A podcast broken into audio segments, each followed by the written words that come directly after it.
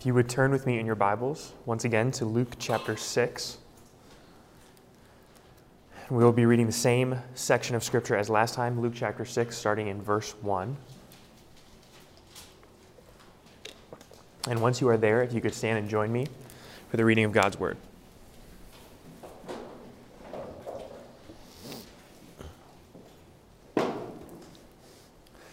Luke chapter 6, starting in verse 1.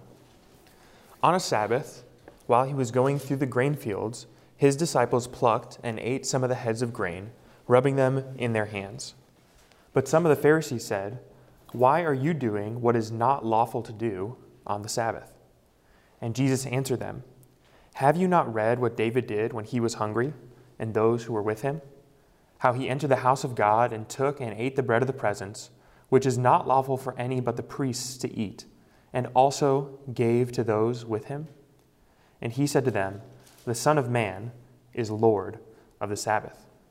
On another Sabbath, he entered the synagogue and was teaching, and a man was there whose right hand was withered.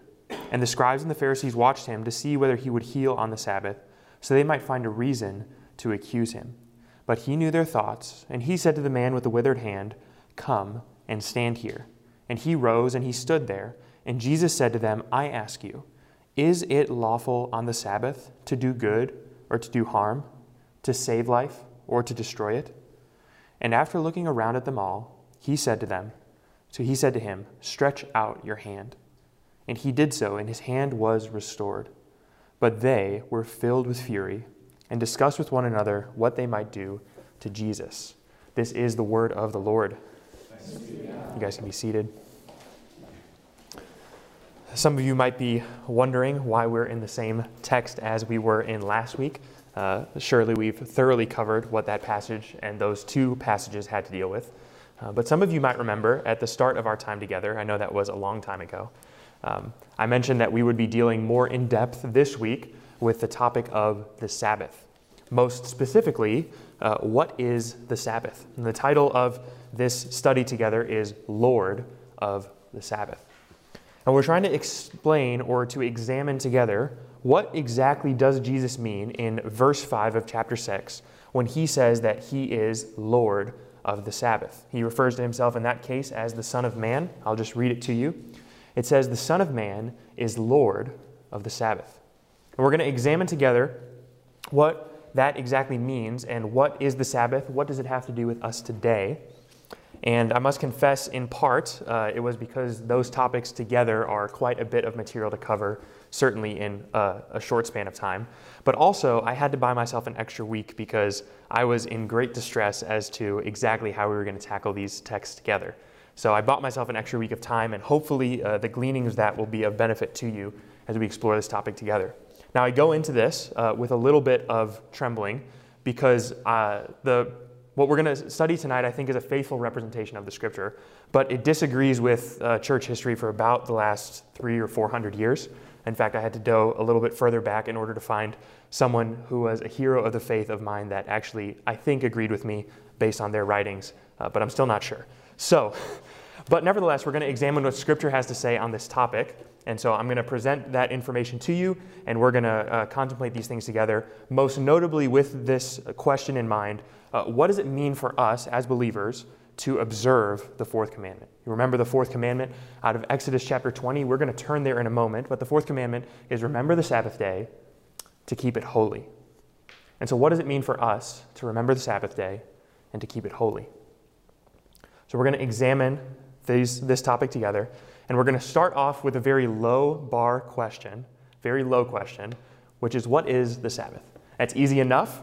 And we're going to start there and we're going to hopefully build ourselves into this topic together. What is the Sabbath? To find the first reference to the Sabbath in Scripture, we're going to have to go to Exodus 16. Exodus chapter 16. Now, this is the first reference to the Sabbath by that name. Some of you might already be aware of an earlier reference to the Sabbath day. But Exodus 16 is the first reference to any kind of Sabbath keeping of the Israelites. And we're going to be starting out in verse 4 of Exodus chapter 16. And as a forewarning, we're going to be turning in a lot of places in your Bible tonight. So You've been warned. Exodus 16, verse 4. It says, Then Yahweh said to Moses, Behold, I am about to rain bread from heaven for you, and the people shall go out and gather a day's portion every day, that I may test them, whether they will walk in my law or not. On the sixth day, when they prepare what they bring in, it will be twice as much as they gather daily. So Moses and Aaron said to the people of Israel, At evening you shall know that it is Yahweh who brought you out of the land of Egypt. And in the morning you shall see the glory of Yahweh, because he has heard your grumbling against or sorry, against Yahweh. For what are we that you grumble against us? And Moses said, When the Lord gives you the evening meat to eat, and in the morning bread in the full, because the Lord has heard your grumbling that you grumble against him, what are we? Your grumbling is not against us, but against the Lord. So the Lord puts together uh, the Sabbath day for the people of Israel. And in verse 6, you will see that uh, the people of Israel are supposed to take a double portion of the, the daily gathering. Sorry, in verse 5, you'll see that. It's on the sixth day, they're supposed to gather twice as much, because on the seventh day, they're not supposed to go out and gather.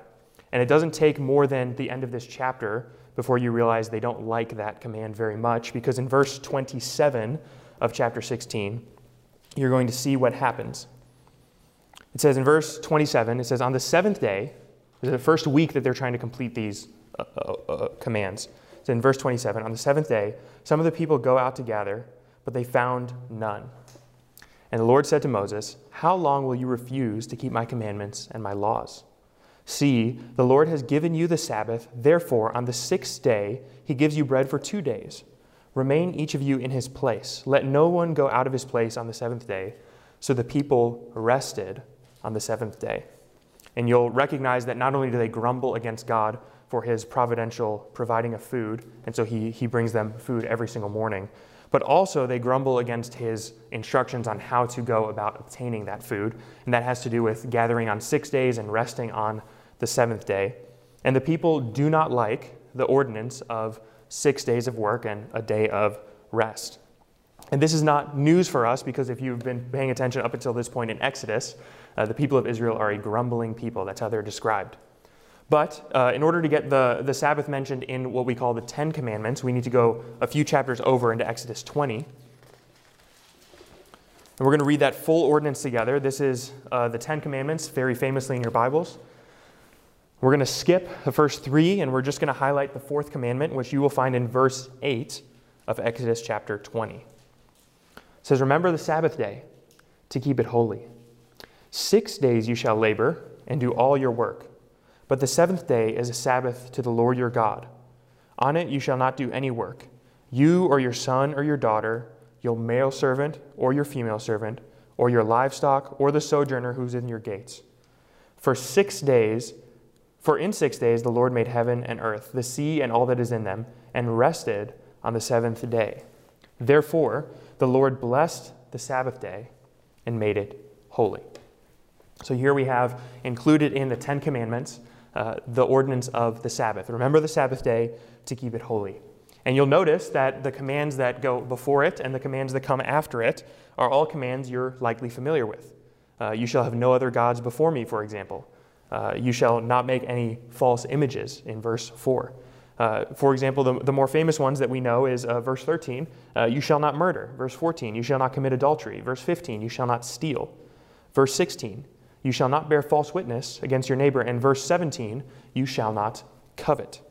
In all of these commands of the Ten Commandments, as Christians, we, we're aware that these are abiding moral principles that are set before us in Scripture.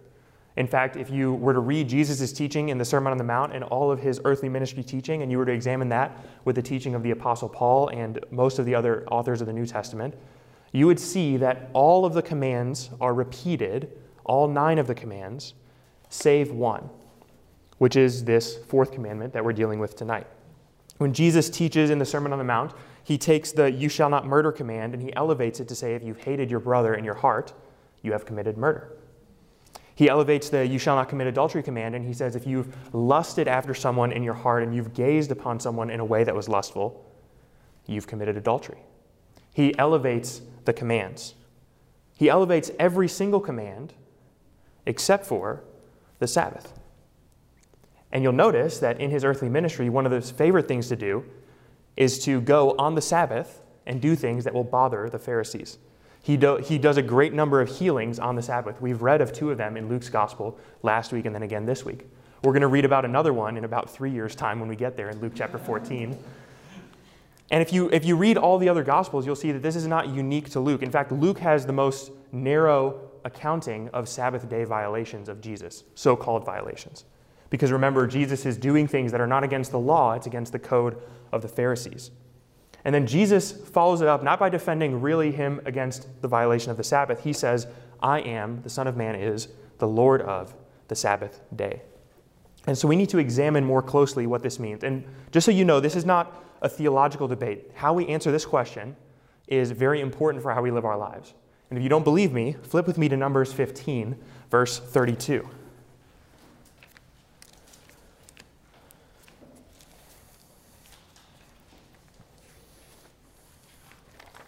Numbers chapter 15, and I'll be starting in verse 32 of that text.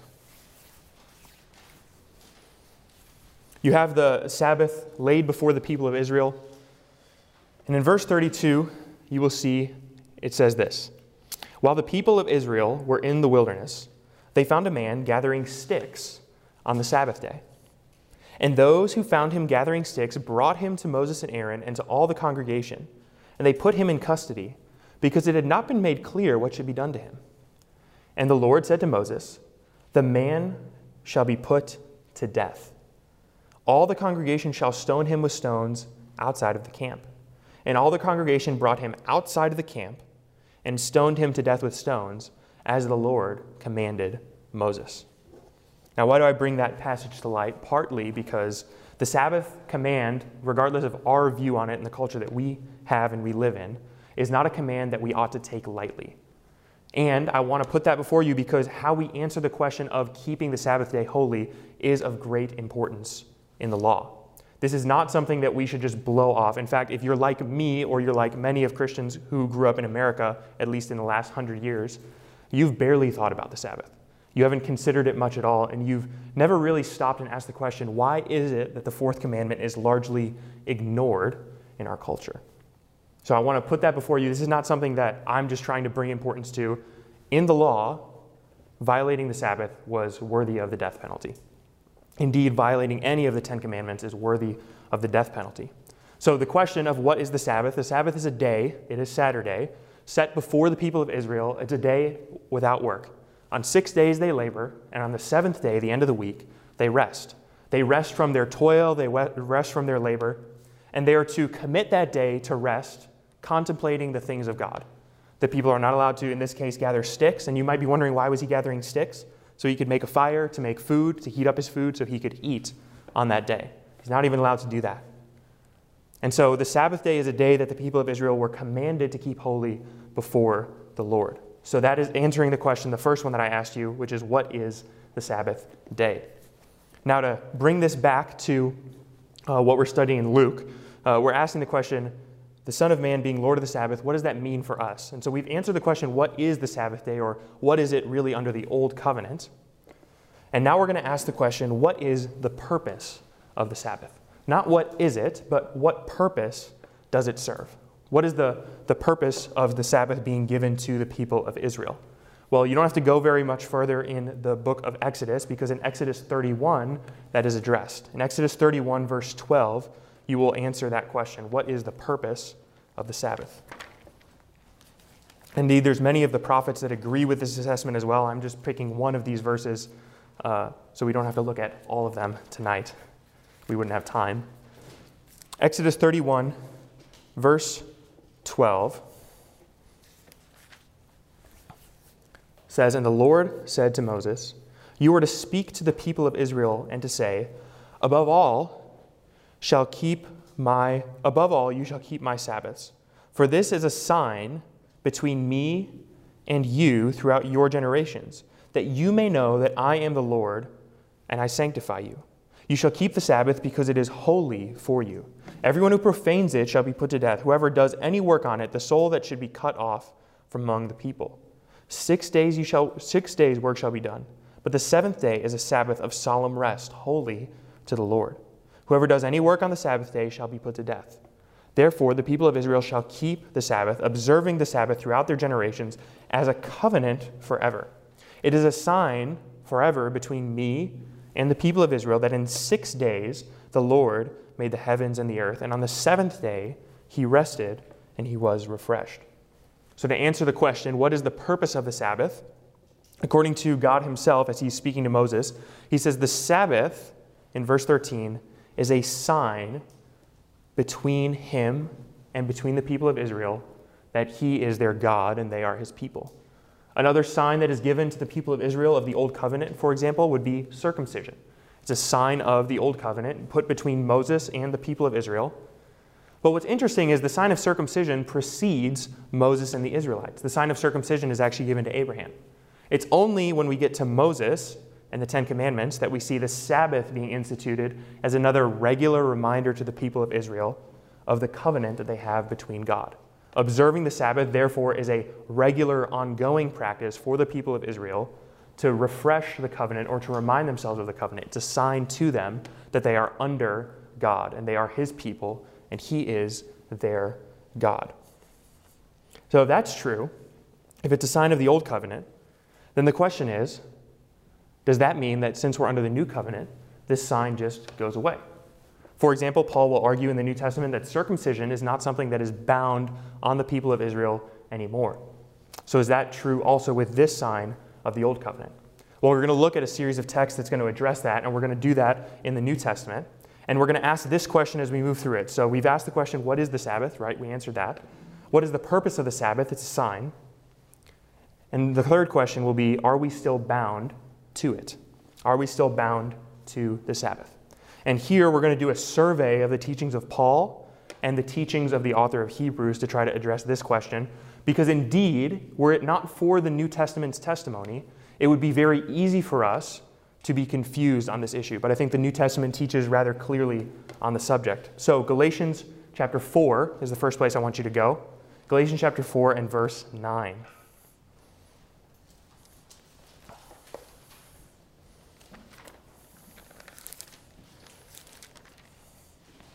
And indeed, as we are flipping there, I want to remind you the letter of Galatians is written by Paul to the church in Galatia.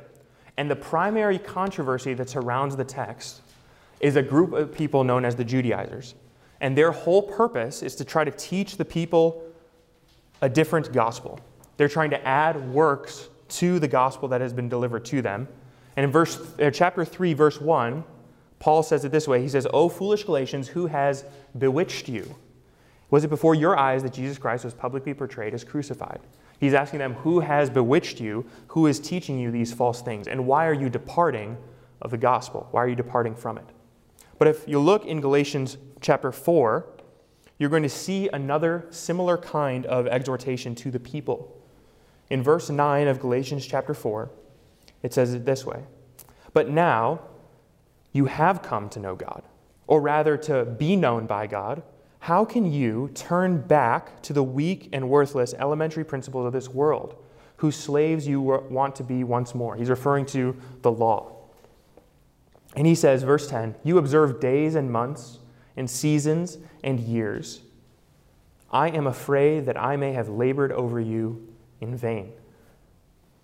Paul, writing to the Galatian church here, is concerned for their prioritization of principles of the law, good principles in the law, and saying that they observe these things, and because they still observe them and uphold them, he says, verse 11, I am afraid that I may have labored over you in vain. This is not unique to the letter to the Galatian church as well. In fact, in Romans 14, Paul says something very similar. He says, Some take one day and count it as more worthy than another day. Let each one be convinced in his own heart. And no, no, let no one be the judge of another, because the one who observes the day observes it to the Lord, the one who does not does so to the Lord. And that's a whole controversy surrounding whether the Jewish principles or the Gentile principles win out in the practice of church. But as we are answering the question, we need more convincing evidence to get to a conclusion. And so to do that, I think the most convincing text we're going to look at tonight is Colossians chapter 2, verses 16 and 17. Colossians chapter 2, verses 16 and 17. Again, this is Paul writing, in this case to the church in Colossae. And in verse 16, it says this Therefore, let no one pass judgment on you in the questions of food and drink, similar to what he says in Romans 14, or with regard to a festival, or a new moon, or a Sabbath. These, referring to the drink and the festivals and the new moons and the Sabbath, these are a shadow of the things to come. But the substance belongs to Christ. The substance belongs to Christ. Now, I want to clarify something in the text that might be pointed out. There are a great number of people who take this text and say, well, when he says the new moon or he says the Sabbath, they're not referring to the regular Sunday to, or Saturday to Saturday practice of, of observing the Sabbath. They're referring to other kinds of Jewish festivals that were observed. For example, the Passover or the Day of Atonement. Those things have gone away under the Old Covenant, but the Sabbath remains. Remember, the Sabbath is the fourth commandment. But Paul says explicitly in the text, verse 16, with regard to a festival, or with regard to a new moon, or with regard to singular, a Sabbath, referring to what is instituted in the fourth commandment. He says these things, the new moons, the festivals, the Sabbaths, they are a shadow of the things to come. But the substance of the things to come, the substance is Christ. And what, he, what, he, what is he talking about when he says that it's the shadow and the substance? It seems rather confusing. Well, to illustrate it one way, you could say that the shadow is something that is cast by something else. So, for example, if you have light behind an object, you will see a shadow cast on the wall or on the floor in front of that thing. And so he's saying the, the new moons, the Sabbath, the festivals, they are a shadow of something, but the substance of that thing is Christ, meaning they're a dim, vague kind of picture outline of what Christ is to be, and they go before Christ but when Christ comes, you're no longer looking at the shadow, right? If Christ walks into the room, you're no longer looking at the shadow trying to figure out what he looks like. You can look and you can see him and you can see what he's like. Christ is the substance of these things. He's not the shadow, he's the substance of these things. The substance is more significant, more profound, more clear than whatever the shadow was. Now, the shadow does a good job of painting a picture of what the substance is. It doesn't lie, but it's just not as clear of a picture as the thing itself. Christ is the substance of these things. Well, how in the world could days or observing days be a shadow of Christ? How does that make sense? Christ is a person, and we're referring now to days and weeks and resting. Well, in Hebrews chapter 4, we can answer that. So if you'll turn with me to Hebrews, we'll be in chapter 4 really in, a little bit in chapter 3 as well. There's a lot of scripture that deals with this issue in the church. Hebrews chapter 3, I'm going to start there in verse 18 and 19. God is referring to the people of Israel uh, in, in the wilderness, and he's referring to them not being able to enter into the promised land. He says in verse 18, And to whom did he swear, he being God, that they would not enter his rest, but to those who were disobedient? So we see that they were unable to enter because of unbelief. So the people of Israel are not able to enter the rest of God because of their unbelief. They're not able to enter the promised land rest, the rest that is prophesied for them, because of their unbelief. But in Hebrews chapter 4, verse 8, starting there, it says, For if Joshua had given them rest, now he's referring to chronologically after they enter the promised land, after they conquer it, most of it. It says if Joshua had given them rest, God would not have spoken of another day later on. So then, there remains a Sabbath rest for the people of God. For whoever has entered God's rest has also rested from his works as God did from his. So the author of Hebrews is telling us that the Sabbath was something that was point, supposed to point forward to a rest that is to be had in God. Verse 9 says, So there remains a Sabbath rest for the people of God. There remains some rest in the future for the people of God. And whoever enters that rest, the rest that God provides, has also rested from their own works. They're rested, they've rested from their works and they're resting in Christ's rest, in the rest of God. And in, the, in Hebrews, the, the argument goes forward from this point on into Hebrews chapter 8, 9, and 10, where it says that there are many things in the Old Covenant that are a shadow or a type of what Christ is. The priesthood, the Levitical priesthood, foreshadows Christ being the ultimate priest, the priest after Melchizedek.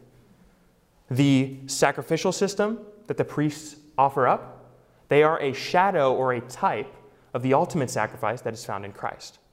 And even here in verse chapter 3 and chapter 4, the Sabbath rest that is in the Old Covenant is a shadow and a type, a depiction of what Christ is to be. So, therefore, those who enter into God's rest have rested from their work. You have to ask the question in what way does this depict the kind of rest that you can have in Christ? Well, it represents ultimate rest that you would have in God. Rest from all of your works, which is found in Christ when he says that Take my yoke upon you, for my yoke is easy, my burden is light. I am a gentle and lowly leader, and I will give you rest.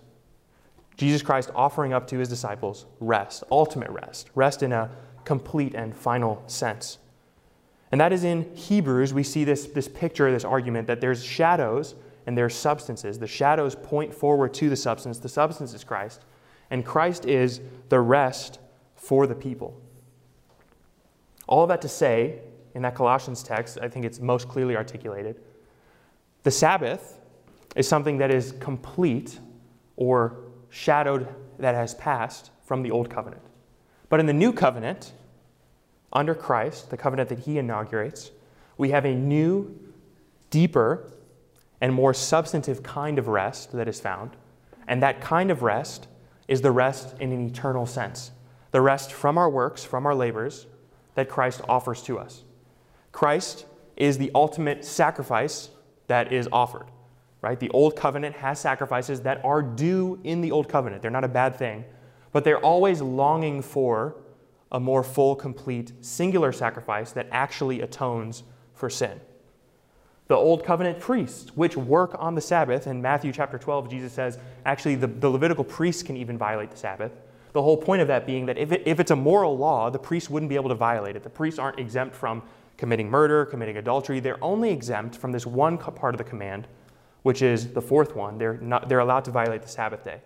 And the reason they're allowed to commit that kind of violation is because they're committing regular offerings on that day to satisfy the, the burden of sins for the people. And then the last picture that we get is that Jesus is the ultimate fulfillment not only of the sacrifices, not only of the priesthood, but he's also the fulfillment of the Sabbath day rest. Those who enter into Christ's rest rest from their work, and therefore the work is complete. They rest from their labors, their self righteousness, and they rest in Christ. That's the picture. Now, that might address for us something you might have been thinking about earlier, which is in Numbers 15, it's kind of harsh when the people of Israel stone that person to death for gathering sticks. Until you understand that the picking up of sticks and the Sabbath day in general is a picture or a type, a foreshadowing of Christ. And then God says that you can't violate this picture at all. It's the same thing he does with adultery. If you, if you violate the picture of the marriage covenant, you're lying about Jesus and the church, and you're lying about what God does for his church, and therefore that is worthy of capital punishment because it violates the picture of who God is and what he came to do. Same thing with the Sabbath day. If you violate the Sabbath day, it's not so much about working on the day, so much as though you can't even add, as Don Whitney says, a stick to the work of Christ. You can't do any kind of work and somehow think that that qualifies within the realm of adding to Christ's work because Christ's work is final. His rest is ultimate. He is the substance of the things. The old days were shadows, and Christ is the substance. And indeed, he comes more acutely into focus as we get to the Gospels, and he violates the Sabbath day many times to commit healings and to do mercy ministry, and to generally tell the Pharisees this kind of answer that he is Lord of the Sabbath. He is the ultimate expression of what the Sabbath is all about. He is the rest that the Sabbath was always pointing to. And so the rest is found in him. So, to answer the question, are we still bound by the Sabbath day? No. As believers, the Sabbath is not a binding part of the covenant. Indeed, we have nine of the Ten Commandments repeated for us in the New Testament. And so we don't import them over just because they're part of the Ten Commandments. We believe them because Jesus teaches and even elevates many of them. But the Sabbath principle is one of the commands that is not repeated in the New Testament or emphasized or underscored. Indeed, if you were to read the New Testament letters and you were to ask the question, how could Paul most simply have settled the issue if the Sabbath indeed was still in effect? He would have just started teaching the Gentile believers to observe the Sabbath. He could have done that with circumcision as well. It would have settled a lot of the controversies going on in the early church, but instead, Paul is threading the needle between the Sabbath is holy, and yet the Gentiles don't need to observe it because it's part of the old covenant, it's not part of the new. Same thing with circumcision. Circumcision is great, being under the old law was great, but the new covenant is better. The new things are better. And they need and you need a new kind of kit to understand the new things. Indeed, that's what we learn at the end of Luke chapter 5. That there's this new wine and there's these new wineskins, and you can't take the new wine and put it in old wineskins because it's, it's just not going to fit. And Christ is saying that even more concretely now that the Sabbath is part of that old kit. The new kit, the new thing that we have, is found very concretely in the person of Jesus Christ. So we are not still bound under the Sabbath regulations. So then, the fourth question, and the one we're going to spend a little bit more time on, is how do we observe the Sabbath? Now, that might seem counterintuitive because I just said we're not bound by the Sabbath, but I think it's a good question to ask because all of the Ten Commandments carry over in some way or another. We observe, for example, you do not commit murder by battling hatred at the heart level. That's one of the ways we observe that commandment, and we wrestle against flesh and blood for that end. But the question of how do we observe the Sabbath, how do we observe the fourth commandment, is, I think, a worthy question because if we've just said that Christ is the substance, he's not the shadow, he's the substance of it, then the question becomes okay, in what case ever in history has the substance been less than the shadow? The substance is always more than the shadow. So if we observe the shadow, how do we observe the substance? How do we observe the thing that it was pointing to? How do we celebrate and rest in the work of Christ in a way that honors and recognizes the fourth commandment? How do we, in other words, observe the Sabbath? And to answer that question, we need to first ask a historical question, which is when did it flip from Saturday to Sunday? Because many of you might be thinking, oh, I didn't even know the Sabbath was on Saturday because you grew up in America. Uh, the Sabbath is always uh, a Saturday throughout Jewish history. It's the last day of the week, the seventh day of the week. The Sunday is the first day of the week. What we call Sunday is the first day of the week. So the question is, when in church history did that flip from an observance of the Sabbath, Saturday, to an observance of Sunday, what we would call the Lord's Day? And there's a bunch of places in Scripture we can look, and there's many things that we can look at. Um, but I just want to reference a few of these accounts. First and foremost, Jesus Christ raises from the dead on the first day of the week. You remember that he's buried on a Friday. He stays in the tomb for that Sabbath, and then he comes back from the dead on the first day of the week. He resurrects from the grave the first day of the week. And the women are, we're told this because the women prepare spices on the first day of the week, and they go early in the morning to go see him. And they're told by the angels, He's not here, He's risen. He's not in the tomb anymore. He's gotten up and he's gone. And he actually beats them out of the grave. They get up early, he got up earlier, and he beat them out of the grave.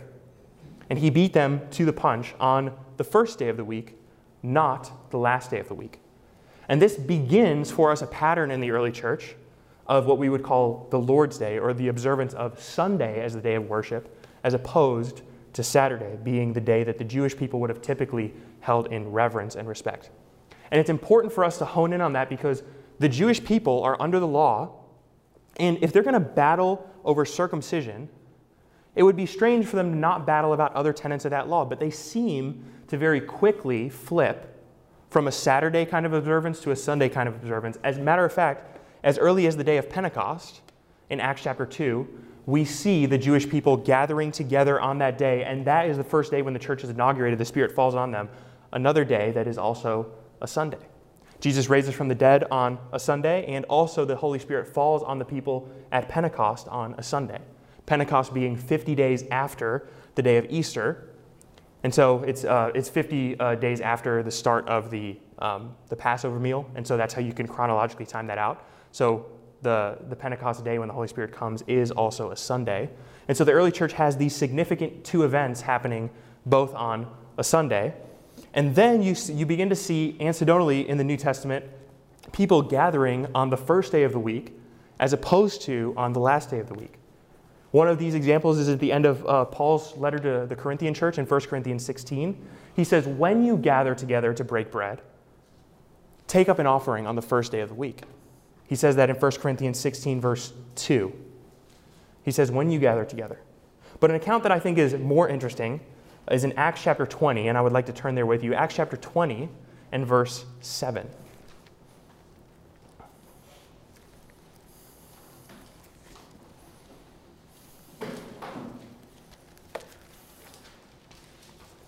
Remember, we're asking the question how can we observe the Sabbath? Acts chapter 20 in verse 7, you'll, not- you'll notice it starts out with these words.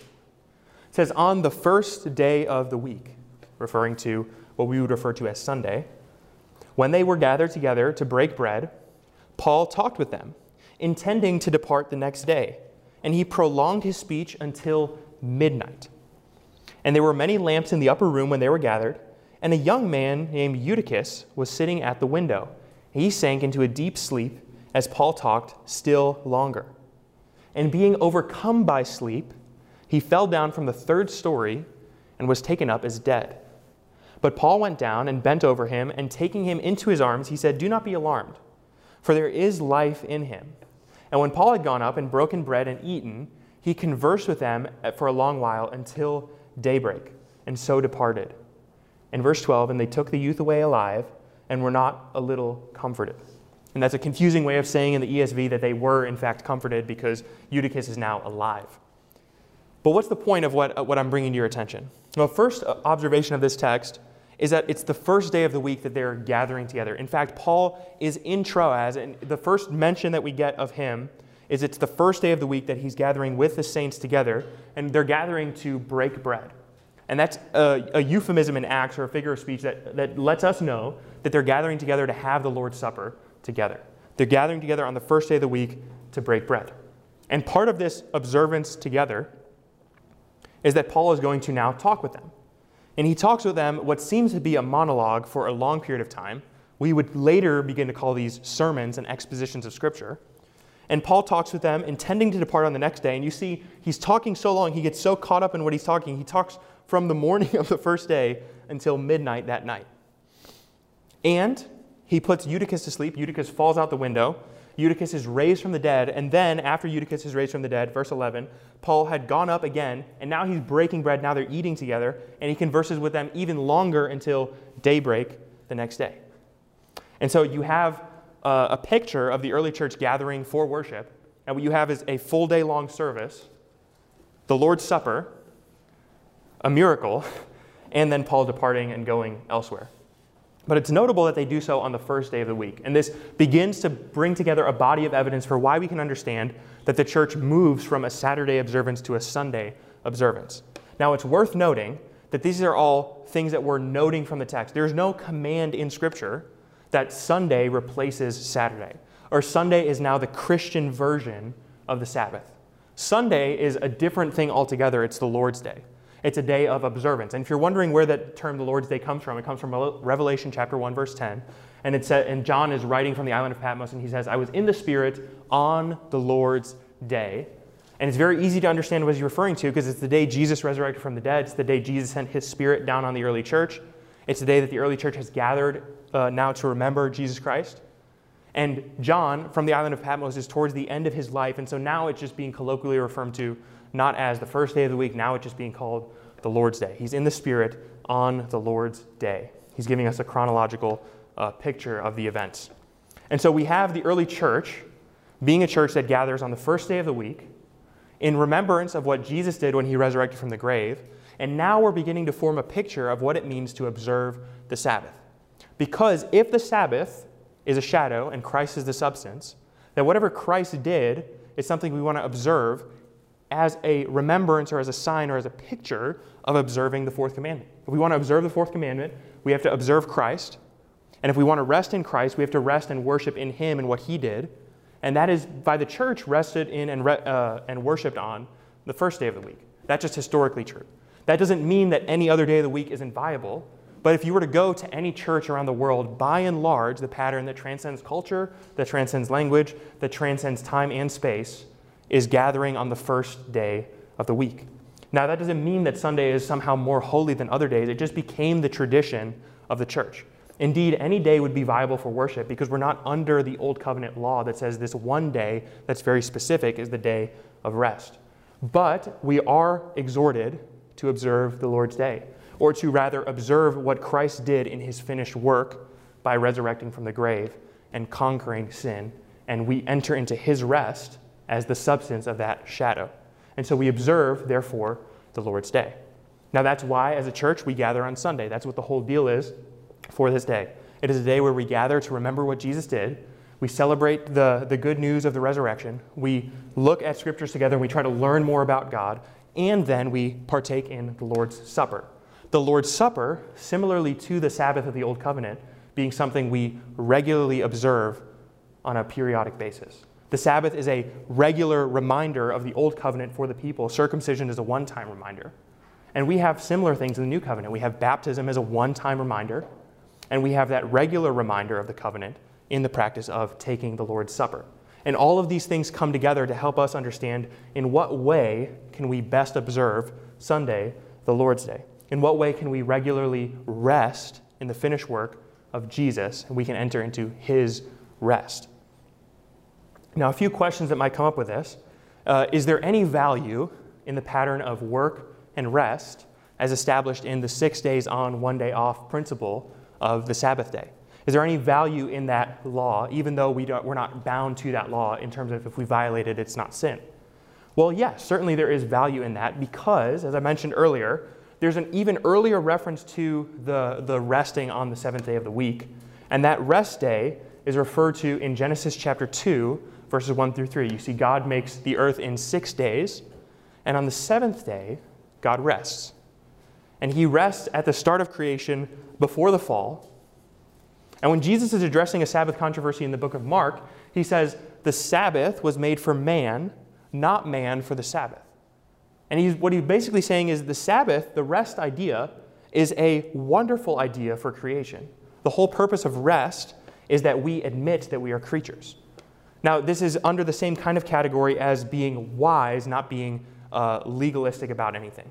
So the, the point is this, is that if you're in creation, you're under this pattern of work and rest. And if you're under human creation, that pattern is underscored through the moral law of the Old Testament and even into the New Testament that there's this regular pattern of work and rest, and work and rest. And so the question becomes in what is a way that we can rest, not legalistically, but rest in a way that is honoring to the Lord and, and, a way that rests from our works in a very real sense. Well, we, we, we can't just copy and paste what they did on the Sabbath and put it on Sunday, because we've already described that's under a different covenant of rules. But we can draw some principles out from what it looks like to rest in a really real and substantial way. The first thing I want to point out is that in that pattern, there's six days of work and there's one day of rest. And the point of that is that if you live in America, we live under a covenant of five days of work and two days of rest, whatever you might think of rest as. And so we even have a distortion that leans more on the side of rest than even God puts forth in his creation. But rest is a good thing, glorifying to God, because we are creatures and we acknowledge that as we rest. So for six days, the pattern is to work. And on the seventh day, the pattern is to, the pattern is to rest, and rest not only just doing anything, but rest observing Christ and his finished work. And so then, how do we do that day of rest? Well, we don't want to rest in such a way as to uh, pretend like any, any kind of leisure is rest. If you're familiar at all with professional sports and uh, professional athletes and how they train and they prepare, one of the things they'll tell you is it's not just how they train that matters, but it's also how they rest. They have to rest in such a way as to actually recover for the next training session or the next competition or the next uh, fight or game that they're participating in. They have to rest in such a way as to actually get ready. So their rest is intentional to allow them to do more work. And I think that's a good picture for us of how Christians ought to rest. We don't rest and throw caution to the wind and do whatever we want, because in a real sense, that could make the rest more harmful than it is helpful. For example, let's say you had a professional athlete. They're training for a race and they're supposed to rest, you know, a few days beforehand so that they can be fresh, ready to run the race. And for those few days, they just eat junk food, they sleep all day long, they completely throw themselves off of all their training regimen, and then they show up to race day. They're going to be less prepared after that season of rest than they would have been if they rested intentionally for that race. And I think as Christians, we can learn a little bit from that truth, which is how you rest will help you to work. And the kind of rest that you get is important for the kind of work that you're called to do. If you're part of the kingdom of God, your work is such as putting forth the kingdom onto this earth. You go forth and you share the gospel, you cultivate the world, you subdue it, you conform it into the image of God as you are an image bearer of God. And so you work and you have this very high demand on your work. And if you're going to work for six days, you need a day to rest. But the day of rest doesn't mean watching TV all day and sleeping in and eating whatever you want. Indeed, those things could be helpful if you have, for example, let's say a manual labor job or you work with your body. But if your regular nine to five job is to sit all day at a computer, your rest day might want to look a little different from that in order to refresh you for the work that's ahead. And so, as Christians, we are to rest in such a way as to prepare us for the work ahead. The old covenant is you work and then you rest, and you work again. The new covenant is you rest, and out of this rest, you work. Out of this refreshment from Christ, you work. And so the day of rest for many New Testament believers is a day where you contemplate Christ and you consider the things of Him and you, uh, you rest in His finished work and you think high thoughts about God that will allow you to enter your week in such a way as to actually work to the glory of God. You rest in such a way that it becomes refreshing to you rather than a burden to you. Your rest matters for your work. In the New Testament, how we rest matters for how we work. And if we're going to work for six days, we need to rest. Another thing that Don Whitney says uh, when, he, when he deals with the topic of Sabbath rest, he says that if you're working seven days a week, you're probably not working hard enough. And the point that he's making is actually pretty straightforward. If you were to ever meet someone who's, uh, who's working and they can work all day long every day, the first thing you would ask is how intense really is that work? Because if you can do that all day, every day, you're probably not pushing yourself hard enough. But if you are pushing yourself hard enough, as you ought to, you will need a day of rest and a day of recovery. You will need time off of that work in order to refresh yourself back towards that work. So if you can work seven days a week, one of two things is true. Either you're not working hard enough, or you are working hard enough and you're running a ticking time bomb down until you are going to burn out. Those are the two realities. And if you know me, you know which one I'm going to land on there. So, the, the exhortation to you as a church, and even to me as I was studying this text, is to really consider the pattern of work and rest set forth in creation. Not because we're under the old covenant and we need to legalistically follow that law, but because it's a pattern set forth as a good blessing in creation that tells us that when we rest, we rest and we say that our work is dependent on God. We're dependent on Jesus to sustain our work. We're dependent on Him to bless our ministry. We're dependent on Him to bless our, our work, our nine to five jobs. And so, if all of those things are true, and we actually believe that we're dependent on Jesus for those things, how we work and how we rest will reflect that reality. And so when we rest, we rest to the Lord. Our day of rest will be one where we offer it up to Him and we say we need Him to sustain us further we need Him to rejuvenate us. And He can give us recreation to do that, He can give us leisure, He can give us fellowship. But the day of rest is a day for the Lord. And typically for the church, that has been a day where the church gathers together, the church worships God, the church listens to teaching about the Lord to refresh their minds, the church fellowships together to rest from their worldly relationships and rest in the community of believers. And they refresh themselves and then they go back out into the workforce and into the world and they are launched for the mission. But the kind of rest that you do is not a rest of sleeping in all day and eating junk food. If that's what the day requires, that's what the day requires, but that's not a good standard pattern. Because you can rest in that way and not be refreshed. You can rest in that way and not actually be rejuvenated for your Monday workday. You can rest in such a way as to put yourself in a worse spot than you were when you left the work week on Friday.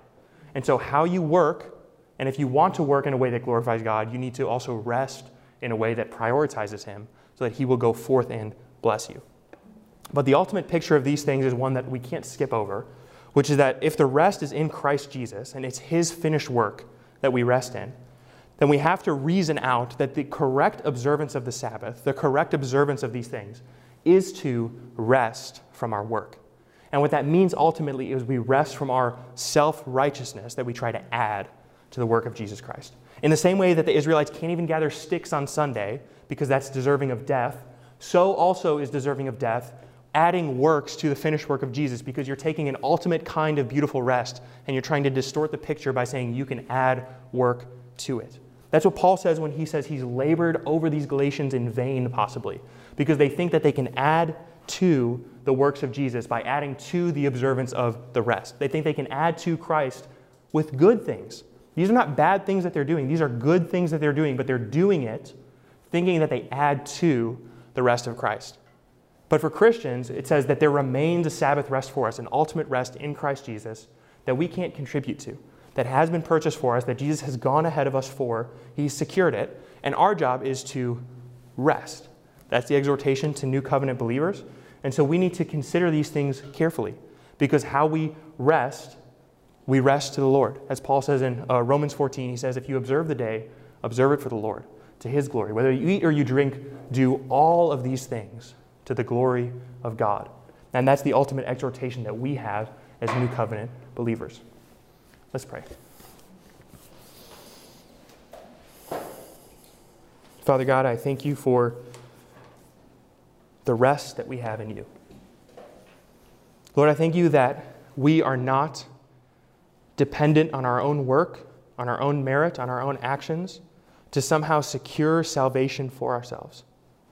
Lord, I thank you that you have taken the burden off of us and you have gone before us and you've placed it on yourself and you've accomplished something that we could never accomplish.